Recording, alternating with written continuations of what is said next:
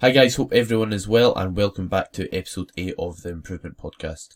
So this episode is going to touch on leg training mistakes, m- the mistakes that I see people make in the gym, uh, especially training their legs, but some of them might also transfer over to other body parts.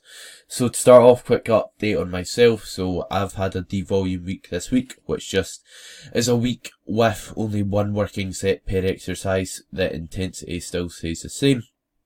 And the reason behind doing this is just to drop physical and mental fatigue, which has been pretty successful so far. I definitely felt like I needed it. And if I had done another work, sorry, done another week of training without doing a like devolume week or a deload, then I think I'd just be knackered and I'd just cross the line and just do myself more harm than good because Ideally, I think you want to catch fatigue before it's a big issue. For example, if I just dug myself into a big hole, I'd just have a just poor performing week on my deload week. So, on your deload week or devolume week, you can still look to take progressions in the gym, and that's what I've successfully done on like most movements. So, if this was a deload week, then if I'd sorry, if I'd done a deload week next week, then I'd probably just be too fried, too uh, tired and fatigued to do so. So that's the benefit of catching it early. And apart from that, I can definitely, I can definitely see the signs that a deload is needed. Now I know how my body reacts when it's fatigued. So hunger's usually lower. I start to just get tired throughout the day, so I wake up, I just feel rubbish, I keep yawning throughout the day, etc. And additionally, as well as that, my digestion suffers slightly. So, jumping into the podcast, the first mistake I see people make is using a mechanical advantage. So what I mean by this is just putting themselves in a position to make exercises as easy as possible which you shouldn't really try and do in my opinion. So, uh, I do this myself. I'm not saying I'm perfect, especially because I'm not uh, extremely advanced with training. I've not been training for that long. I've definitely still got a lot to learn and I've still got a lot to improve upon. But I do see a lot of people, yeah, use a mechanical advantage. So this could be having like bent knees and a lot of involvement of your quadricep during stiff leg deadlifts, which is supposed to be mostly hamstring and back and glutes. And additionally, like being on a leg press and not having a lot of knee flexion from having your feet high on the pad, not on the pad, on the platform if you're trying to train your quads because we know the more flexion you have at your knee, the more quad engagement you'll get. Simple as that. Additionally, if you're just putting yourself in the best position possible to lift as much weight as possible. That's not, that's not body, that's not building muscle. That's just moving weight.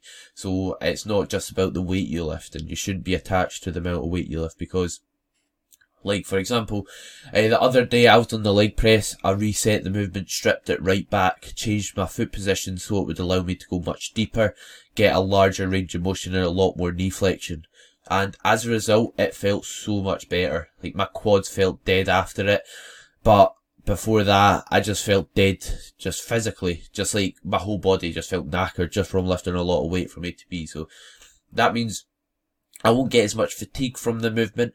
And additionally, as well as that, it will probably be more beneficial. So yeah, so that's something I think everyone should focus on. It is hard to not have an emotional attachment to like lifting a lot of weight. It is fun lifting a lot of weight, but you've got to remember your goal when you go into the gym is to well, if if it is in line with your goals, to build muscle, not move weight. So weight's just a tool to apply progressive overload. That's how I like to look at it. So just like how you can use other tools to make things harder, weight's just one of them. So you should ensure form stays the same because if you sacrifice form for weight, it's just not going to be as quality a stimulus. As long as you're using great form and uh, keeping the like control the same, if you're putting weight on it, slowly and surely you'll build muscle. Just as long as you're training to a high intensity, then you're sorted. So uh, yeah, that's something I see a lot. And as well as that, something else is range of motion. So a good example again is the leg press. And I was guilty of this. I wasn't taking it as deep as I could. And as a result, it just didn't feel great on my quads. I felt a lot of glutes after the sets. I didn't feel like my quads were burst from the movement. And I see a people, lot, a lot of people do this on quite a lot of movements in the gym. If it's like, uh, split squats, if it's hack squats, if it's like a pendulum, if you can take it through a larger range of motion pain free, then I don't see why you wouldn't you. So there's no reason why not to. Like, it's probably to mean you'll handle less load. Yes, it is nice handling a lot of weight, but you'll probably have a lower risk of injury and you won't become as fatigued from the movement and it will be a better quality movement as a whole. So yeah, I think I'm guilty of this as well. I'm not just trying to like pick folk apart here. That's not what I aim to do with this podcast at all, or just, uh, just spreading knowledge as a whole. I just try and inform people to make better decisions in the gym, but I think a lot of people are guilty of this. Like you see it all the time, like from people at all levels of their training. It's like if you can put your feet lower down on a leg press or lower down on a hack squat or uh, lower down on a pendulum to train your quad without your heels coming up at the bottom, then you should, in my opinion, because like I said, the more knee flexion you get, the more quadricep you'll recruit. And the uh, same stands for like hamstring movements. So like a blind hamstring curl or like a stiff leg deadlift or no, that's a bad example because you need to touch the ground on that or like a Romanian deadlift.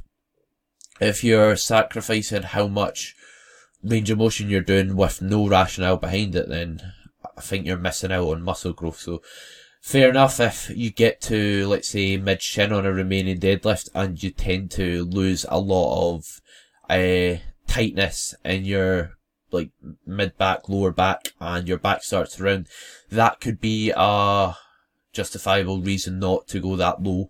But you should try and fix the issue, practice your bracing and breathing, and just practice getting tighter to fix the issue, and not just use less range of motion forever, because that's just not a great habit to get into. Because that's quite a lot of movements you're not going to be able to do if you can't do a Romanian deadlift to full depth. For example, you're probably not going to be able to deadlift effectively, straight leg deadlift effectively, uh, and it just means the amount of weapons in your arsenal, and what I mean by that is amount of exercises you have available are just going to decrease massively. So yeah, that's another one I see range of motion. And then third is training intensity. So training intensity is something everyone can always improve upon. And I hammer this to my clients in every check-in. So if you're one of my clients, you probably hear me, uh, ramble on about this all the time, as well as sleep, of course. So training intensity, yeah, like I said, we can always improve upon it. And that's something I see people slack on with leg training. So how you can tell if you're training hard is the speed of your last rep. So if you're performing a movement and the last rep looks the same as the first, you've got more in the tank. Simple as that. It's not me, it's not me giving people digs, but you have. If you can make the last rep fly up, then it's a good indicator you've got more. So that's something you can use to keep yourself accountable to training hard. How slow was the last rep? And something you can even do is if you're in a safe environment, let's say a leg press and you've got safety pins up, then train to train until the rep doesn't go up again. Train until the weight comes back down on you if you're in a safe environment, that is. Because you're not, you're never ever gonna know truly where failure is if you don't push yourself to it. So that's something I recommend. And, uh, it is a bit easier to train to failure on like upper body group, like body parts, like, uh, your chest because it isn't as hard. Like simple as that. You, it's not as brutal being on a, chest press as it is a leg press. Simple as that, in my opinion. So, another way you can uh, look to see how hard you're training is the logbook. So, are you progressing on a weekly basis or are you just hitting your last week's numbers? Because if you're relatively new to training, like a beginner, I have been training less than a year, then you definitely can progress on a session to session basis. Unless you're doing something extremely wrong like not eating for the whole day going into the session, then you're you're gonna be. To be fair, you'll probably still be able to progress because you've got that ability as a beginner. So training intensity is something massively important. And uh, one of my clients who started out with me, he's managed to, he stands out from quite a lot of other startups. I've had, and his training intensity has shown massively because he's been in a calorie deficit, losing at quite a fast rate, so about 0.6 kilograms a week, and he's been progressing logbook a ton, and he looks like he's built decent amount of tissue while dieting. Like his physique's transforming, which is really awesome to see. So uh, that just shows you it is possible to not only like maintain muscle but to grow muscle if you're relatively new to training. And yeah, so just always try and improve your training intensity. You can never train too hard. And the fourth one is no adductor training or isolation work.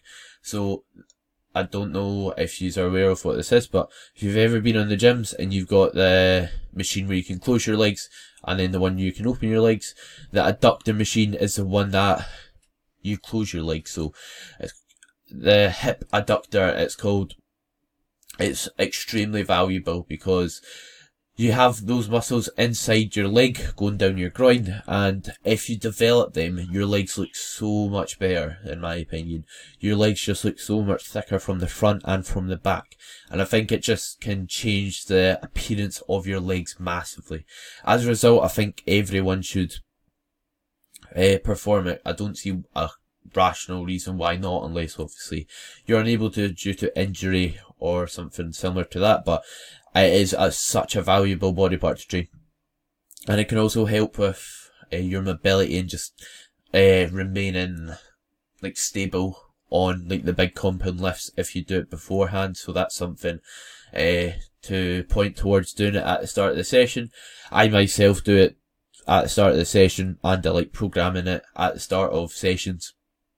As I just feel when you do adductor, it doesn't take away from like your big compound lifts, like the squat or a straight leg deadlift. It might ever so slightly, but it's not going to make or break your performance. But for example, let's say you done walking lunges at the start of your session, it's probably going to interfere with the rest of your session and the big compound lift. So I like to use it at the start and it's a good opportunity to get some blood flowing into your muscles before doing something like a barbell back squat, which can be a bit harsher on your hips and knees and uh, sometimes like risk of injury can be higher if you're not warm. So yeah, that's something and I recommend doing. If you're new to adductor training, then the first time you do it, don't do like three sets because your adductors will be absolutely toast from not being trained.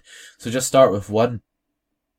And then if you do that for like a week or two and then they start not really getting sore, move it up to two. And I think a two or three is a good place to be uh, it depends how long you've been training and how intense you can train at that current moment of time. And obviously how well you can recover because if you've got a lot of stress in your life, you won't recover as well, so you won't be able to do as much work in the gym. Simple as that. Uh, and I think if you train like two times a week, definitely put it in at start twice. I don't see why not. If you can recover from it, obviously. So if you're doing three sets and you're really sore going into the session, you could do one uh, in each session or two in one, two in each, something like that. So you're recovering effectively because if you're not recovering effectively, you're not going to perform your best. So fifth and final is not focusing on the compound movements. So you see a lot of people, well I see a lot of people in my opinion doing a lot of isolation work and ignoring the main movements and not really pushing themselves on the main movements like the squat, the like deadlift or the straight leg deadlift, things like that. And these have such a big bang for your buck, so you get so much out of them. And especially as a beginner, I know I spoke about at the start, people using a mechanical advantage, so making the movements easier by putting themselves in a stronger position. Yes, you could argue that you're kind of doing that with the squat because it's not just quadricep. It works about, about all the muscles in your leg, but I think you can get away with it and it's a suitable time to do so on like a barbell back squat. So I think these are so beneficial because if you can focus on nailing the barbell back squat, you can nail everything. It teaches you how to brace. It teaches you how to push yourself. If you can take yourself to failure in a barbell back squat, then you probably will with most other movements because I don't think there's much harder than a barbell back squat because once you get strong at it and you're doing like a set of like five to nine and you're like on rep seven, you feel absolutely crushed. Even like unracking the weight once you get strong in it, feels like it's gonna crush you. So it is very, very character building. And I think that's kind of important in programming. So even if something's not quote unquote optimal for building muscle, like uh, let's say drop sets on leg press or doing like a big rest pause set, which is basically doing a set, five deep breaths, then doing a set again. I think something important is to push yourself and to, yeah, just do movements that are character building because if it will let you develop your training intensity, training, you then, yeah, you'll be able to train harder, closer to failure, get more out of each movement. And yeah, like I said, if you can do it on the barbell back squat, you can probably do it on anything.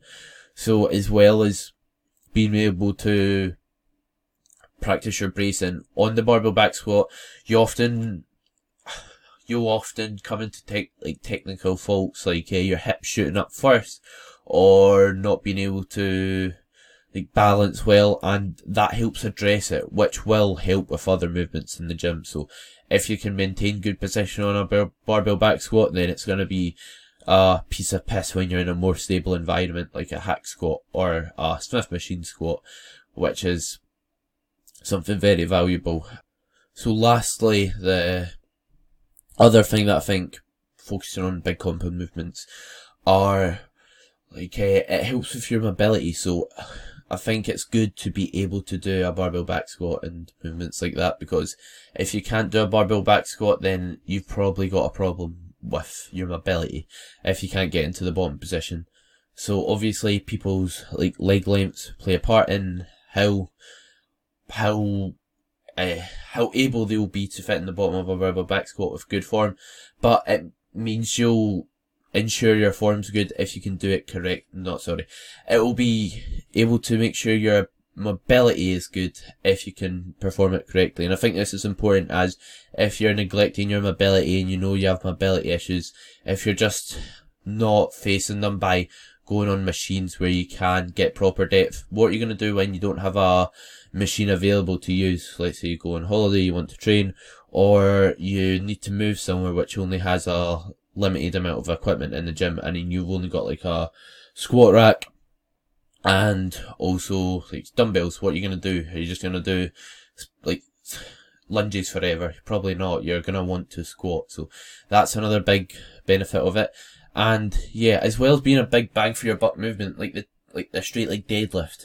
If you do it to failure, you'll notice your hamstrings, your glutes, your lower back, your upper back musculature, and your traps, everything's on fire by the end of the set. Everything gets taxed. So, instead of having to do three exercises at the end of your session, one for your upper back, one for your erectors, and uh, one for your hamstrings, you can just get away with doing one movement because at the end of the day, not everyone can spend a very, very long period in the gym. And regardless if you can or not, there's only, there's only so much time where it's just, you feel like you're just wasting your time in the gym. For example, if you're doing like a normal session plus three other movements on top of that because you're not doing, uh, a deadlift variation, then I, I don't think the quality of the work at the end is going to be that great, so it is a good time saver as well. And the same applies to uh, like a deadlift variation. If you can maintain good form on a stiff leg deadlift and not let your background and maintain good positioning, then you can probably do that if you're performing a bent over row or any other movement where you have to support your body weight. So yeah, I think it's massively beneficial and it's just good for just overall like health for your lower back as well. If you're never supporting in your lower back, I'm sorry, if you're never challenging your lower back for like a deadlift or a squat, then you're probably not going to have a strong lower back at all. So I think if anything, your risk of injury is going to be higher if you've got a weak lower back. Simple as that. Uh, so weak things break. Simple as that in my opinion. So yeah, I hope you've enjoyed this uh, podcast. If anyone's got any topics you'd like me to cover, of course, just let me know. And if you're listening on iTunes, please leave me a rating and review. If you're listening on Spotify, please follow me. And lastly, if you're listening on YouTube, please subscribe and like and comment. It would be massively appreciated. And thanks for tuning in again.